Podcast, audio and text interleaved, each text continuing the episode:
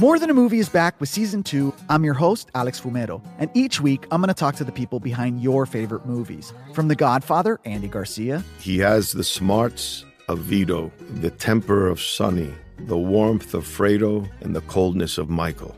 To the legend behind La Bamba, Lou Diamond Phillips. When I walked in, I didn't think I had a shot at Richie because John Stamos' picture was already up on the wall.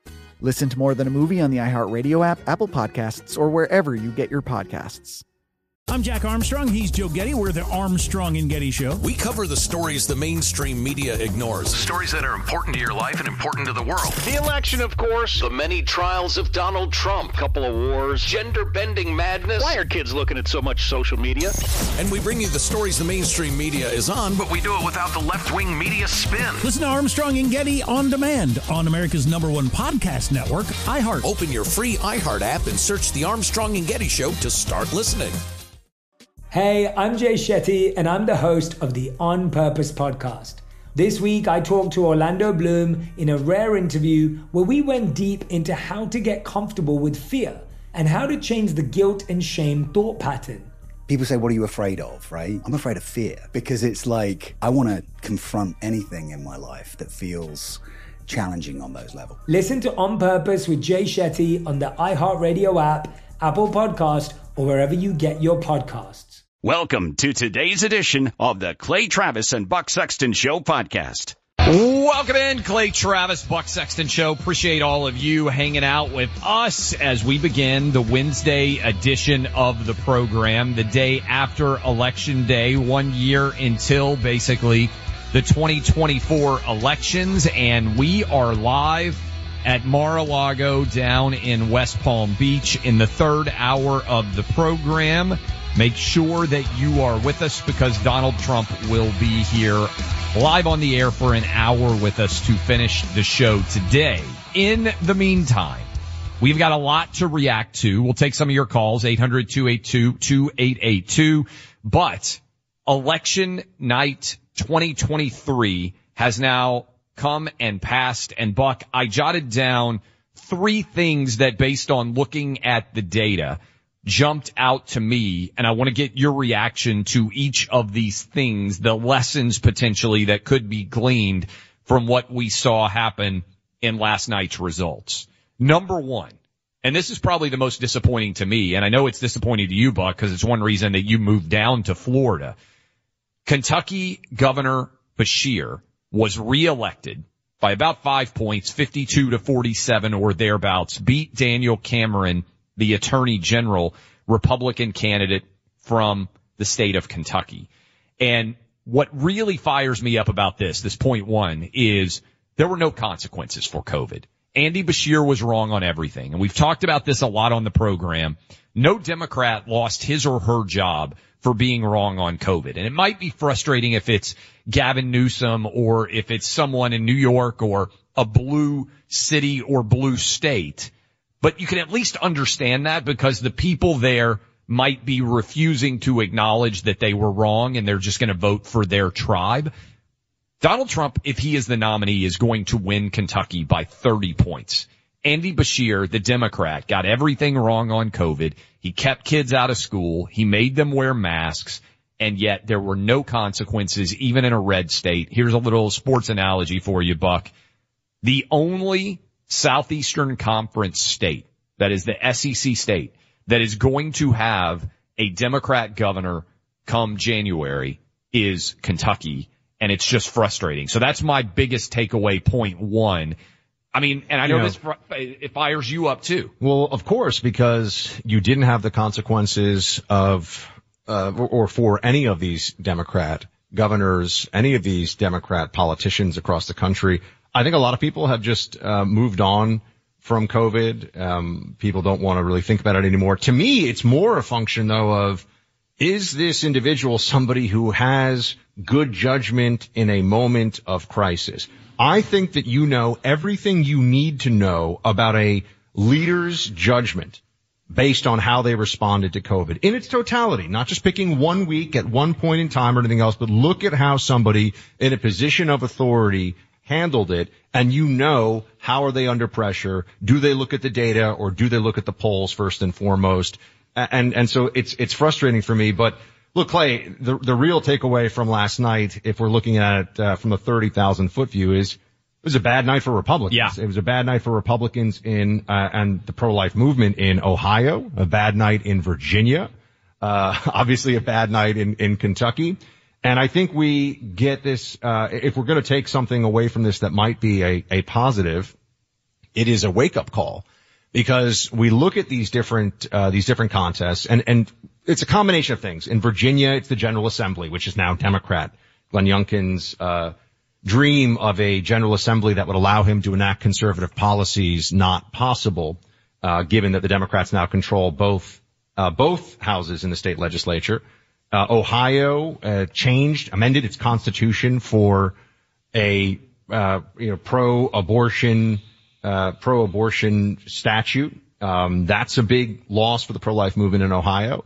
Obviously, you talked about Governor Beshear getting reelected, which is very depressing. Kentucky, I do not know what is going on with Kentucky there, but we have to dig into what happened in these places because here's the truth. Even with the economy as bad as it is, even with Democrats as a party looking as weak as they do right now in individual states and in particular contests, whether it's on a ballot initiative or for a politician, if the other side outspends you, out hustles you, and out messages you, you will lose. And when you look at the expenditures, whether it's in Virginia or in the Ohio, uh, Ohio Constitutional Amendment in- Initiative, the Democrats wildly outspent Republicans in these areas. And you say to yourself, well, guess what, guys? That stuff matters. Yeah, look, and that's why my number one is Kentucky. My number two, look, Glenn Youngkin wasn't able to flip Virginia and he put a lot of his political capital in. I think Glenn Youngkin probably in the last two and a half years, what you would point to is the biggest and best surprise for Republicans. Now I will say it was still very even. So while Virginia did not flip, it was still, if you go look at the numbers and compare it to 2021, it is very similar given that Biden won that state by 10. There are still some encouraging numbers. And then the last one, uh, you hit on it. Abortion's still a challenge. And we talked about on this show that in post Roe v. Wade America, there hasn't been some massive decline in abortions. In fact, according to the data, basically abortion stayed the same, went up a little bit because some blue states got more liberal in their perspective, but they're going to try. And I was reading this morning as, uh, as the, uh, the data came in on Ohio. They're going to try to get an abortion referendum on the ballot in Arizona. They're going to try, they already got one on the ballot in Ohio and Michigan that were both successful. They had one in Kansas. They're going to try to put these on as many different toss up states to try to drive up Democrat votes that it could become impactful in 2024. And we'll talk about this some with Donald Trump, who has been trying to address this issue. Uh, but I think you have to keep in mind that the fear, even if it's not supported necessarily by logic, the fear given the amount of money, as you mentioned, that's going to be spent is still going to resonate with many particularly young female voters who otherwise might not be as engaged to go vote. Well, you know, there's a split within the GOP right now and, and it's a, a powerful one and it's something that's important to figure out going forward. And you really have, cause look, the GOP is the pro-life party. The Democrats are the pro-abortion party. This has been the case for a long time. And it's a major divide. I mean, it's one of the primary ways you'll know whether someone's a Republican or a Democrat is where they fall on this issue.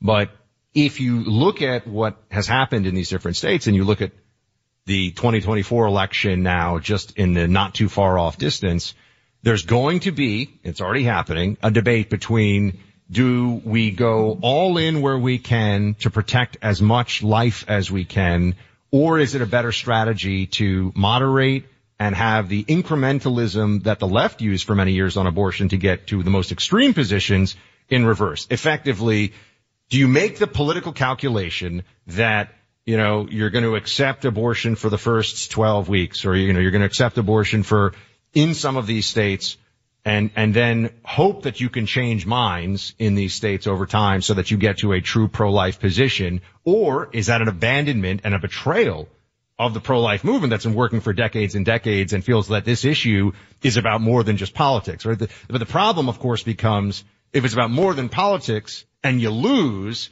and then you have the most extreme abortion laws possible in the state because of how you've messaged it politically, you're going to have, you know, greater loss of life and, and you're going to be in a worse position. So no one's really figured out how this, you know, how to handle this perfectly yet. I think Trump has said, and we'll ask him about this today in the third hour, that this is going to be a state's issue, which was the whole basis for the overturning of Roe v. Wade. So that's consistent. Um, but it, it's, it's, uh, people on the pro-life side, and I know many of them, and, and I've, uh, I've had friends who have been working hard in the pro-life movement since I was in college. They are, uh, discouraged, some of them right now. That doesn't mean they're giving up. They're just, they feel like what's going on in some of these states. We have to get the messaging right. I think Nikki Haley has handled it well. I, I think you pivot from the data reflects, this is just purely political analysis. There are 10% of people who believe that there should be no exceptions at all according to electoral politics. Uh, that is rape, incest, life of a mother, none of it. There are 10% of people that believe you should be able to have an abortion in the ninth month. What's interesting is that is almost uniformly the position of the Democrat party.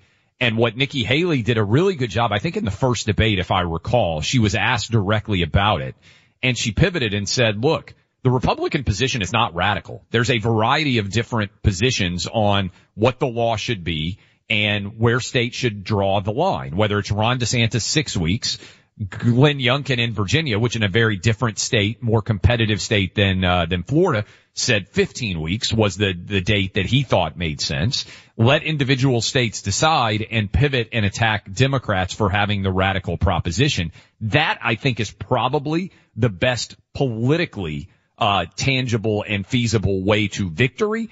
Uh, but it's going to have to be something that is uh, that is adroitly managed, and I actually Well, think Trump has done a good, decent job on it too. Well, it has to be dealt with state by state. That's the whole basis for, again, the overturning of Roe was not that, it wasn't on the basis of we need a, a federal law that makes it illegal for anyone to have an abortion. It was, we, this goes back to It should be a political It's- it's issue for Scalia- individual states. that's right. It's, that was the, that was the Scalia position before he passed for many years. And, and I think what you've seen also, and, and for the pro-life movement, which I think is, is, uh, understands that this for them goes beyond just the normal political issues, right? That's why there's a sensitivity here. This is about saving babies' lives, but they can see that there was, uh, a, you know, very strong legislation passed and signed here in Florida by Governor DeSantis. Um, not, you know, it's not a no exception situation.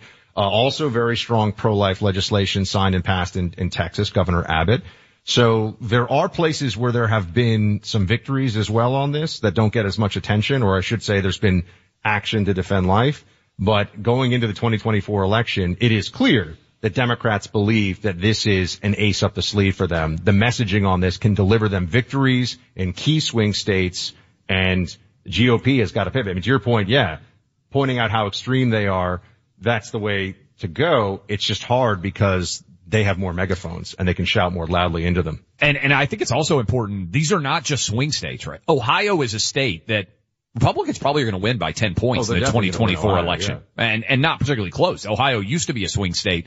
And so where they're having success, Ohio, Kansas, these are places that uh are not necessarily known to be in any way competitive. I'll also say whether it's in Kansas or Ohio, I mean, you look at the specific verbiage of these, um, of these ballot initiatives, or in the case of Ohio, the uh, amendment to the state constitution, and, uh, there's a, there's a Machiavellian streak in the pro-abortion side in terms of the way that they present it to the public, the messaging, uh, you know, they know what they're doing to get the best result they can without actually telling anybody, yeah, abortion in the ninth month of a pregnancy, we think that should be legal, right? They, they somehow managed to dance around that while making it sound like everybody on the right is, uh, you know, is out of step with the public and against women's rights and, and these sorts of things. So, and they're out, they're out, uh, fundraising. 'Cause remember, you know, the abortion industry has been a massive, there's been a massive machinery of that in terms of PR and politics for a very long time.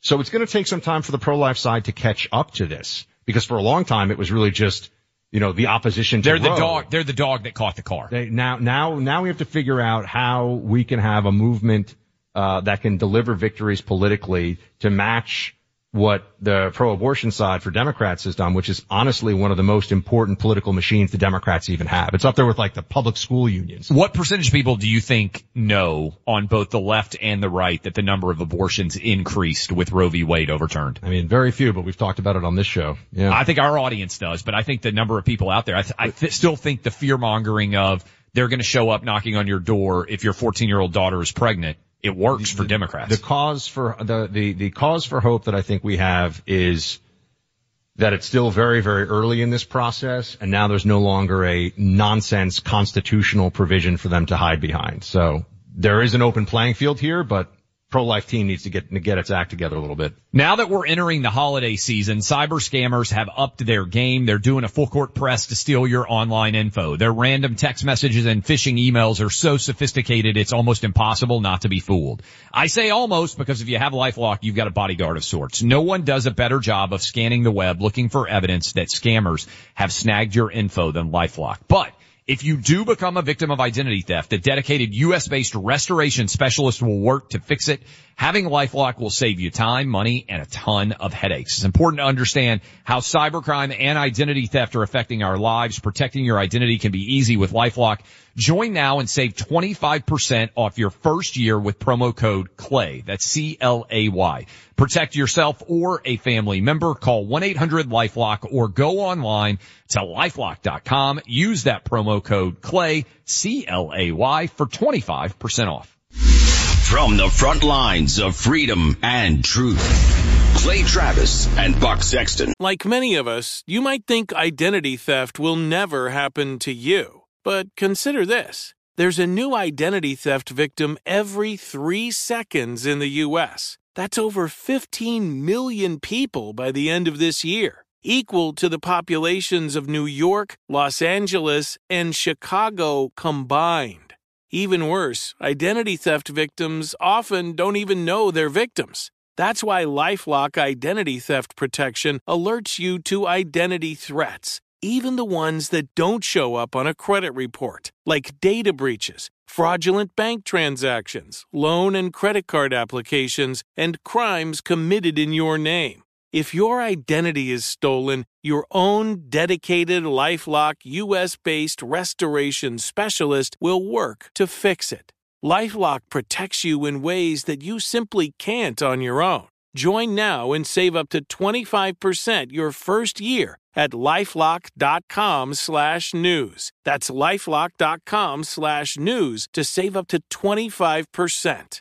Identity theft protection starts here. I'm Jack Armstrong. He's Joe Getty. We're the Armstrong and Getty Show. We cover the stories the mainstream media ignores. Stories that are important to your life and important to the world. The election, of course. The many trials of Donald Trump. Couple of wars. Gender bending madness. Why are kids looking at so much social media?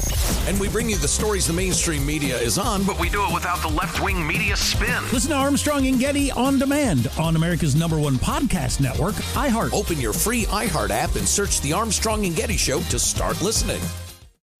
More Than a Movie is back with season two of the award winning film podcast, and this time with a lot more movies. I'm your host, Alex Fumero, and each week I'm going to talk to the people behind some of my favorite movies. From The Godfather, Andy Garcia. He has the smarts of Vito, the temper of Sonny, the warmth of Fredo, and the coldness of Michael. To the OG Spy Kid, Alexa Penavega. You had Carla Gugino, who's the coolest mom ever. You had Antonio, who's handsome, amazing, charismatic and then Carmen and Junie. I felt like a lot of other kids felt like this could be me. To the legend behind La Bamba, Lou Diamond Phillips. When I walked in, I didn't think I had a shot at Richie because John Stamos' picture was already up on the wall. Every episode will feature interviews with the biggest actors, directors, writers, and producers behind your favorite films and tap into the history of Latinos in film.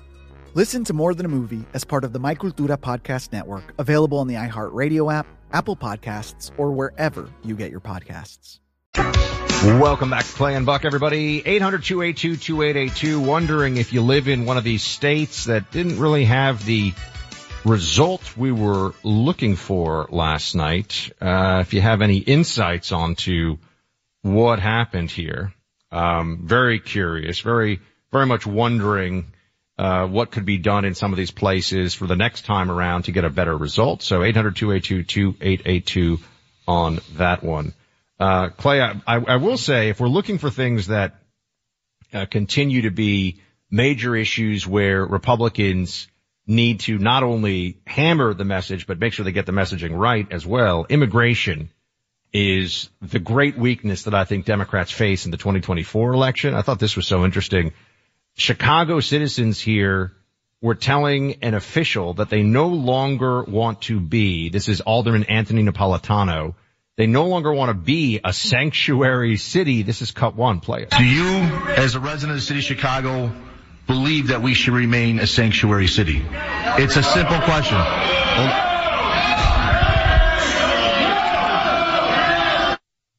Clay, if the National Democrat Party is planning to hammer, and obviously there's going to have to be a, a countering of this and, and some response, they're going to hammer abortion in key states, places like Arizona, for example, uh, in order to try to gain the upper hand against Republicans. The Democrat Party and Joe Biden, this White House, this Biden regime has made such a mess of the border that even Democrats in major cities now are saying, we don't want a sanctuary city anymore. There's something to be, there's something here. There's, there's a way to make this the issue that everyone's thinking and talking about. Well, it's going to take a Rudy Giuliani like moment for so many of these cities because Trump was their great Satan for a long time. And when you hear all those people in Chicago clamoring, Republicans didn't do this to them. And realizing that you created the mess requires that you acknowledge consequences. One thing that did happen, Philadelphia uh, elected a new mayor. You know the new mayor of Philadelphia running as a Democrat ran on, we've got to hire hundreds of cops and put criminals behind bars. That's how desperate things are getting in, in Philadelphia that they're starting to make those arguments, which are rational. Well, hopefully the mayor, I don't know if the mayor can, it depends on the city and, and how the uh, laws are written, but uh, the Larry Krasner, the DA there, is one of the worst Soros-backed DAs in the entire country, and it, he has the uh, ignominious record of taking Philadelphia to its all-time all-time murder record. I think it was last year, it might have been the year before that, but it hit its all-time murder record, and uh, at a time when we should be seeing just a continuous decline in, in violence. So. You know, there, there are some issues here where Republicans need, you know, they're going to be playing a bit of defense, uh, in some of these states, but on immigration and on crime, uh, that's where I think you can have make major inroads in some of these key battles that that loom ahead.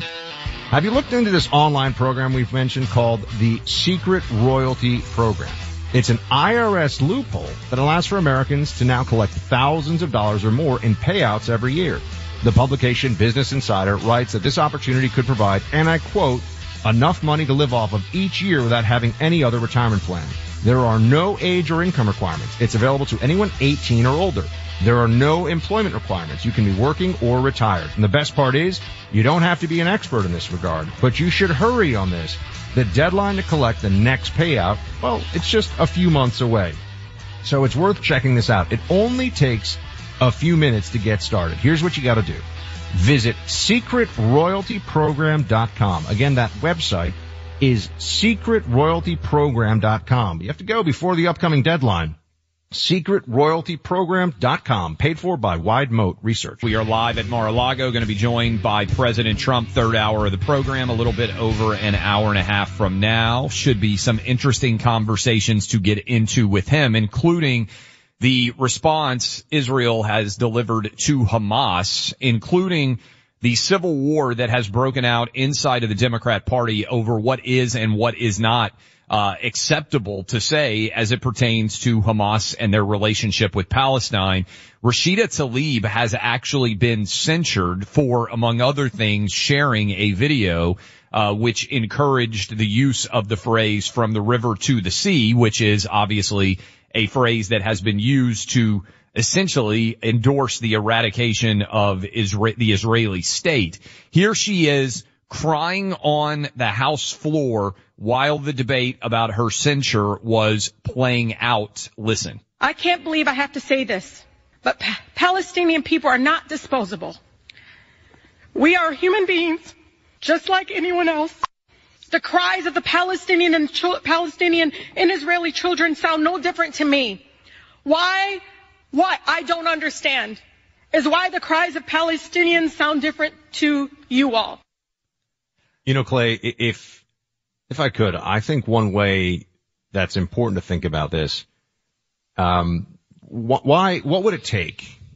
What would it take for the, whether it's the students on the campuses or that we see that are pro-Hamas actually in many cases, not even just pro-Palestinian, but for Rashida Tlaib, Ilhan Omar, what would it take for Hamas in the name of the Palestinian cause to do for them to recognize that there is a moral disparity in these actors here between Israel and Hamas, Palestine, etc. Like, you know, I, Yeah. I'd be curious because if after what we just saw, it's not enough for them to recognize that there is something deeply uh, dark and rotten and corrupt in the soul of the Palestinian cause right now, what would it take? What what could they do that would change the uh, the the pro, uh, political proclivities, if you will, or the sympathies of a Rashida Tlaib? Because I don't know what they could do that's uglier and more horrific than what they did. I, I don't know if that's even possible. So what I what I mean here is, you know, they're trying to take a position that somehow Israel is doing something immoral now and trying to fight against Hamas. I don't know how it's possible for Hamas to have shown itself more clearly what it is as an entity than what we saw on October 7th.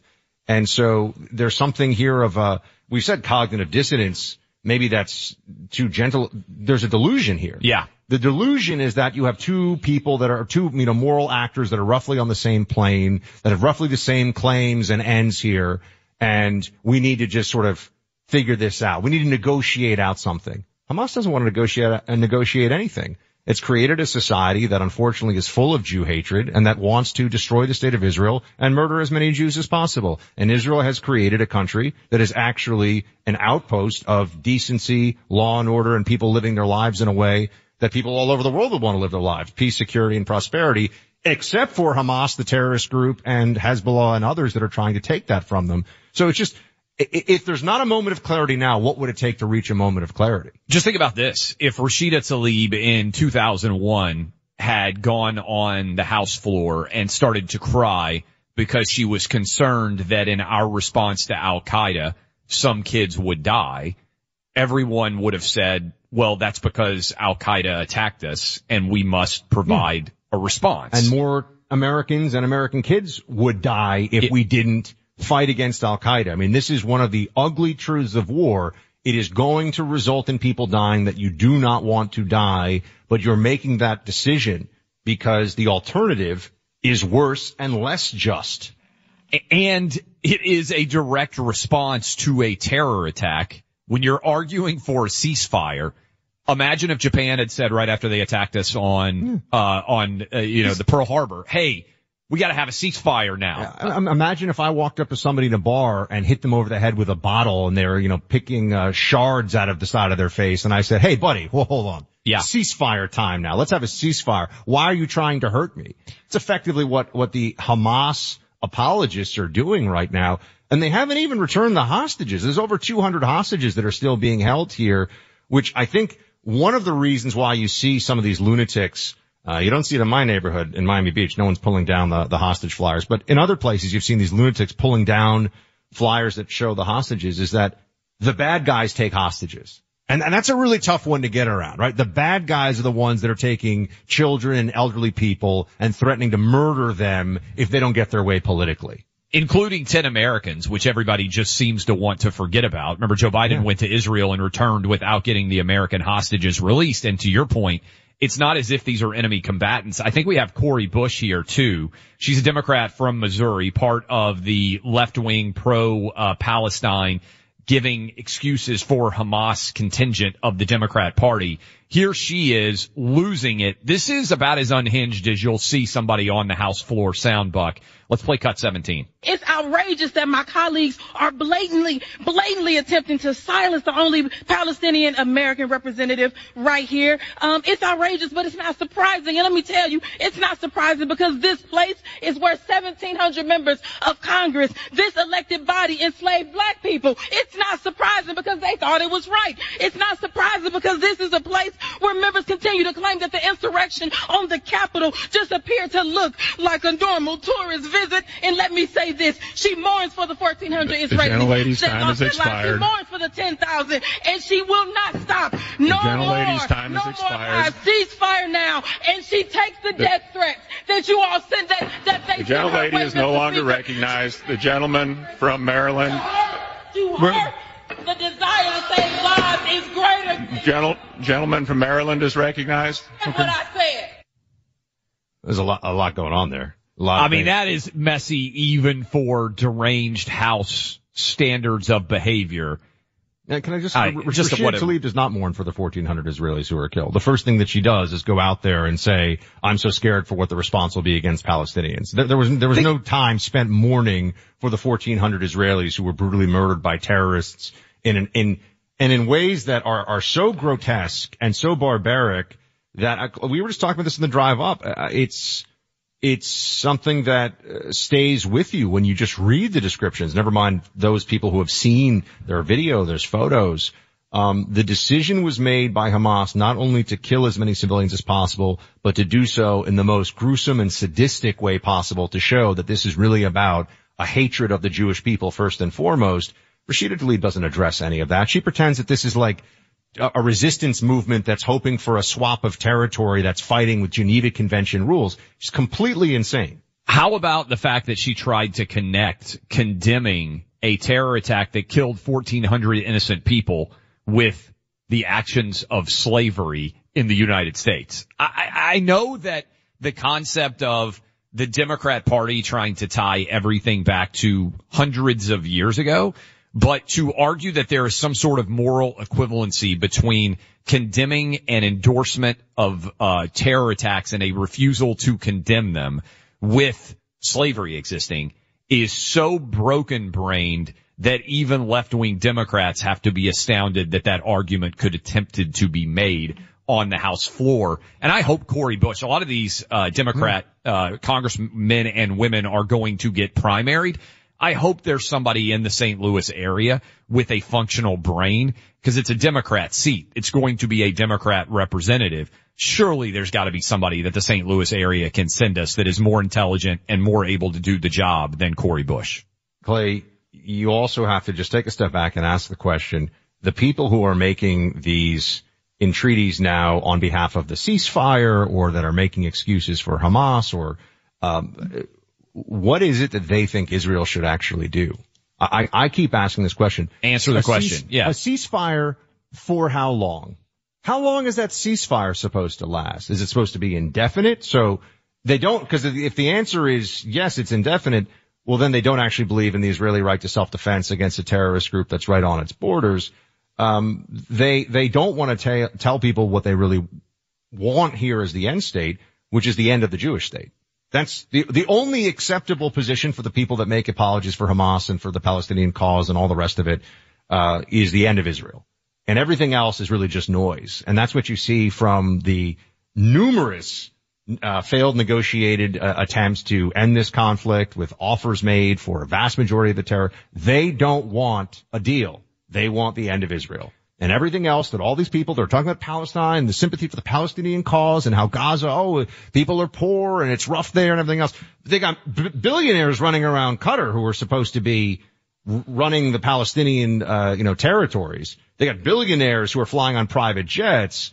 They don't care about these people because they're supposed to be kept there effectively as, uh, as, as pawns in a broader game of honestly just anti-Semitic sentiment from across the Middle East. That's really what this is all about. And that's why Joe Biden is trying to finesse this divide in his party by endorsing a pause, which is not a ceasefire, but you also don't hear how long the pause should last. I mean, now they're playing semantic games, but it is, isn't it amazing? You talk about Joe Biden and finesse and you realize that's not going to go well. Not- he's not a finesse guy these days. That's for sure. I'm not sure Joe Biden has the ability to do anything Yeah, he's not days, nimble. much less, yes. He's not, he doesn't have de- dexterity. He does not have finesse.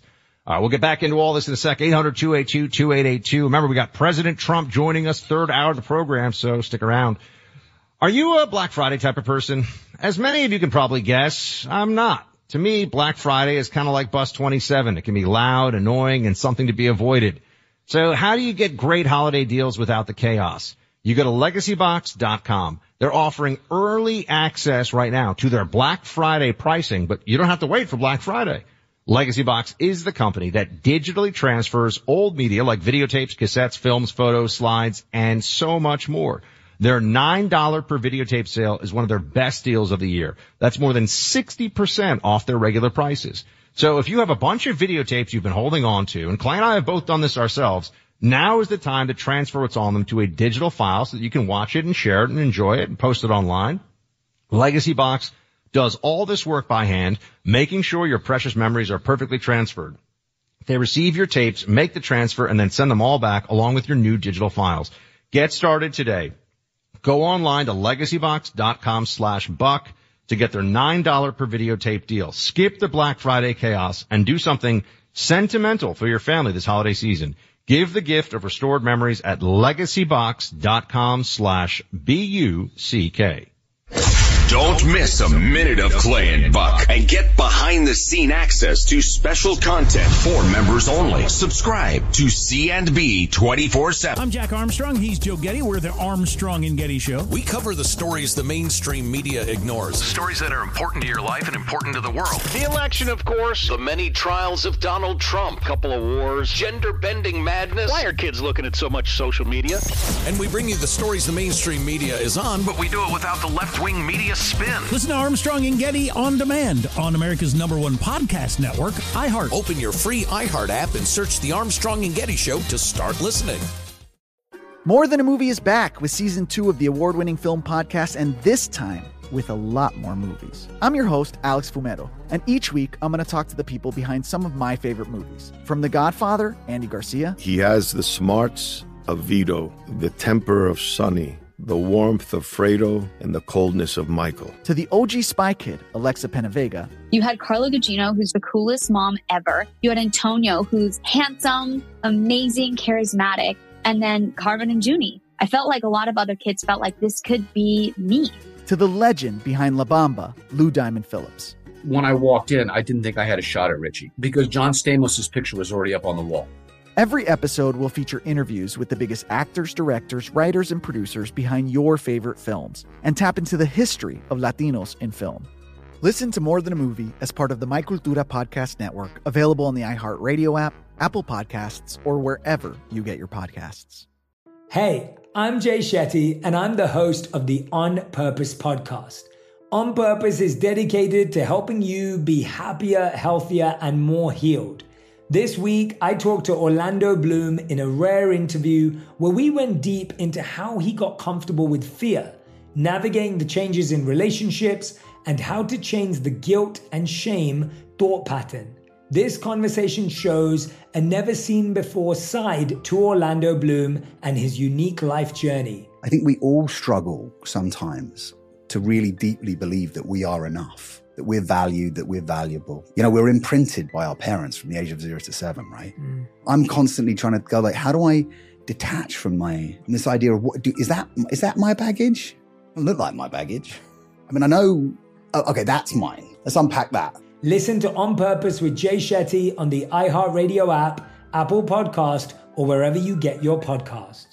A lot of videos of individuals who have been tearing down signs, many of these taking place in New York City, of Israelis presently being held hostage in Gaza. There have been some tense um, confrontations that have taken place there. Is the White House's view that these actions should be condemned, the pulling of the pulling down of them, or that that's a form of peaceful protest?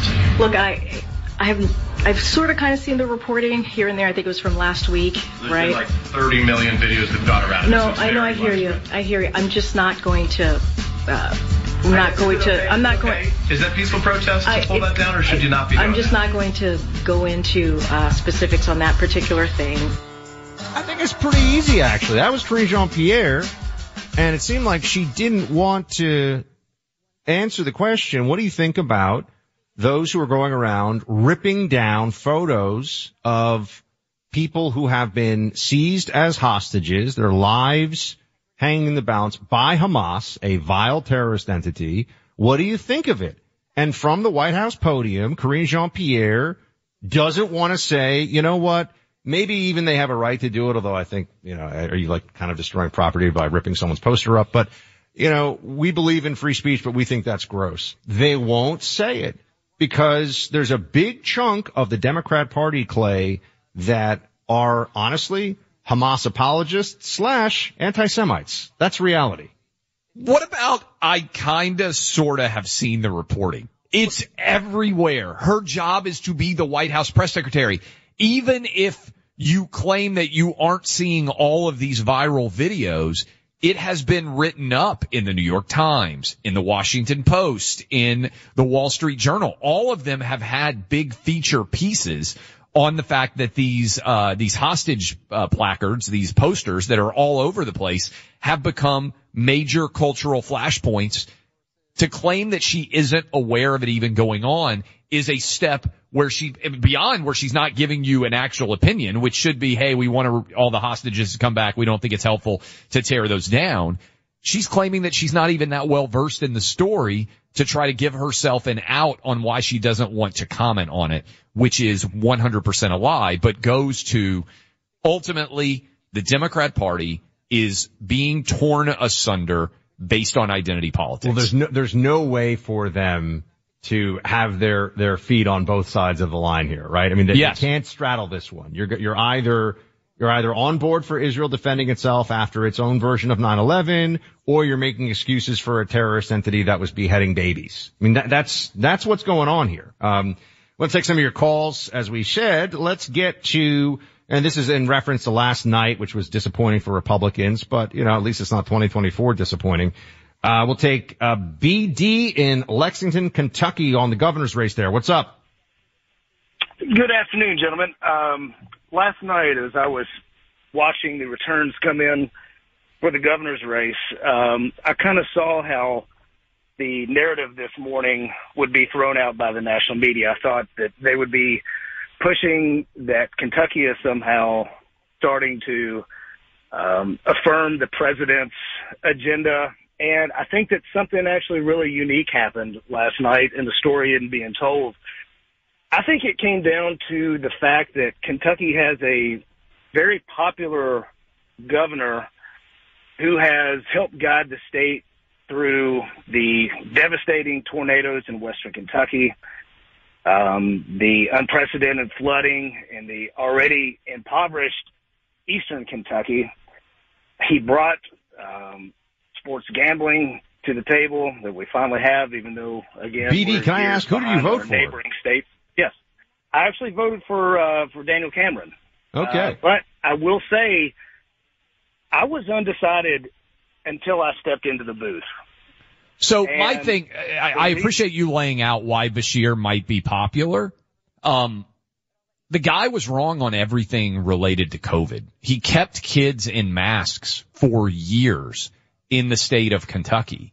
So I understand. I, I hope that every governor would be good responding to floods or tornadoes that take place in their state. Uh, I think Kentucky got it wrong. And frankly, it's disappointing that even in a red state, a governor who failed on everything related to COVID didn't bear the consequences. And if you want to talk about threats to democracy, to me, not being able to be held accountable for failures, I'll just say it.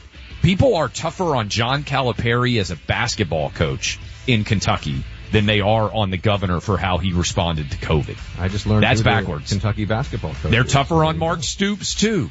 Uh, your football Not and Mark. basketball, yeah, Oh, your no. football and basketball coaches are held to a higher standard of job performance than your governor. I think that's backwards. Hillary Clinton had some words to say about Donald Trump, and Donald Trump's going to have some words with us here in the third hour. So stick around. That's all coming up. More Than a Movie is back with season two. I'm your host, Alex Fumero, and each week I'm going to talk to the people behind your favorite movies. From The Godfather, Andy Garcia, He has the smarts of Vito, the temper of Sonny, the warmth of Fredo, and the coldness of Michael. to the legend behind La Bamba, Lou Diamond Phillips. When I walked in, I didn't think I had a shot at Richie because John Stamos' picture was already up on the wall. Listen to More Than a Movie on the iHeartRadio app, Apple Podcasts, or wherever you get your podcasts. I'm Jack Armstrong. He's Joe Getty. We're the Armstrong and Getty Show. We cover the stories the mainstream media ignores. Stories that are important to your life and important to the world. The election, of course. The many trials of Donald Trump. Couple of wars. Gender bending madness. Why are kids looking at so much social media? And we bring you the stories the mainstream media is on, But we do it without the left wing media spin. Listen to Armstrong and Getty on demand on America's number one podcast network, iHeart. Open your free iHeart app and search the Armstrong and Getty Show to start listening. Hey, I'm Jay Shetty, and I'm the host of the On Purpose podcast. This week, I talked to Orlando Bloom in a rare interview where we went deep into how to get comfortable with fear and how to change the guilt and shame thought pattern. People say, What are you afraid of? Right? I'm afraid of fear because it's like I want to confront anything in my life that feels challenging on those levels. Listen to On Purpose with Jay Shetty on the iHeartRadio app, Apple Podcast, or wherever you get your podcasts.